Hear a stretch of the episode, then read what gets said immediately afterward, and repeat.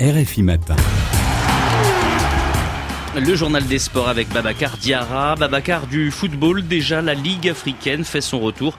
Après un jour de pause, place aux deux premiers matchs retour des quarts de finale aujourd'hui. Dans cette nouvelle compétition de la Confédération africaine de foot, l'Al Ahly du Caire voudrait consolider son statut de plus grand club du continent en étant le premier club de l'histoire sacrée. Et après un deux partout au match aller face aux Tanzaniens de Simba à Dar es Salaam, les Égyptiens du Malien Aliou Dieng vont tenter de terminer le travail à domicile cet après-midi à quatorze heures T U.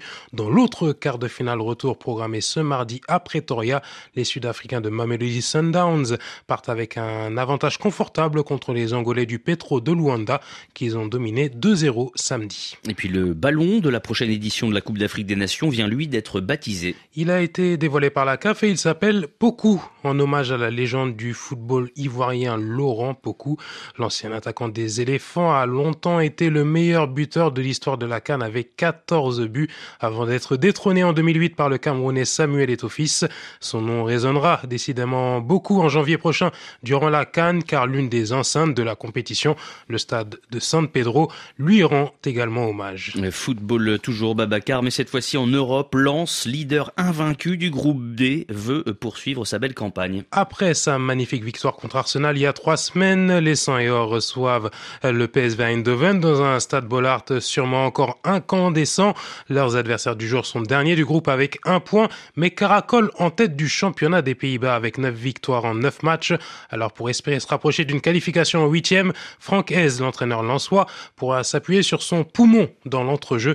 L'international sénégalais Nampalis Mendy, le champion d'Afrique, a signé après la clôture du mercato en provenance de Leicester City et a vite doublé dans la hiérarchie une autre recrue, le franco-sénégalais Andy Diouf.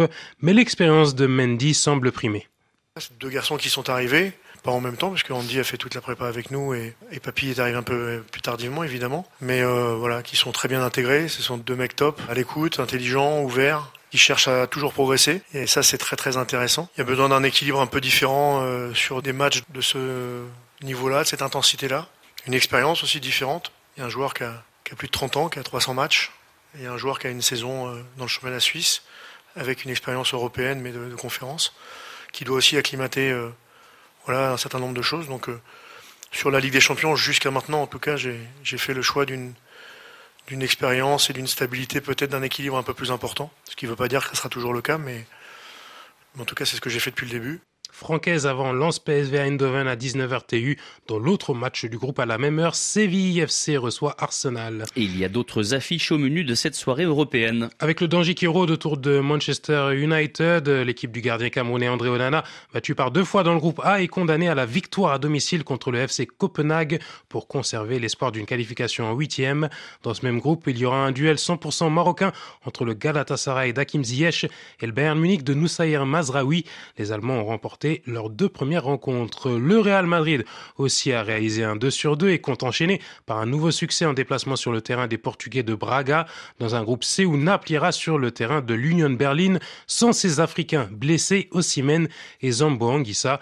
Enfin, on suivra de près à dix-huit heures quarante-cinq T U la sortie de l'international ivoirien Karim Konaté avec les Autrichiens du Red Bull Salzbourg qui se rendent à Milan pour défier l'Inter, leader du groupe D. Le sport, c'est aussi du basket. La N B A reprend la nuit prochaine avec deux affiches au menu où l'on verra des Africains sur les parquets. Pas dans la première, à vingt-trois heures trente T U, où les champions en titre, les Denver Nuggets, accueilleront les Los Angeles Lakers après une cérémonie de remise des bagues célébrant leur titre du mois de juin. Mais un peu plus tard, à deux heures T U, l'autre choc opposera les Golden State Warriors au Phoenix Suns. Chez les Californiens, le Congolais Jonathan Kuminga suscite beaucoup d'attentes après avoir été le meilleur marqueur des Warriors lors de la phase de préparation. En face, le Nigérian Josh Okoji et le géant soudanais du Sud de deux mètres vingt et un, Bol Bol, devraient avoir, devraient avoir moins d'espace pour briller dans la franchise de l'Arizona. Merci Babacar Diara, c'était le journal des sports avec vous.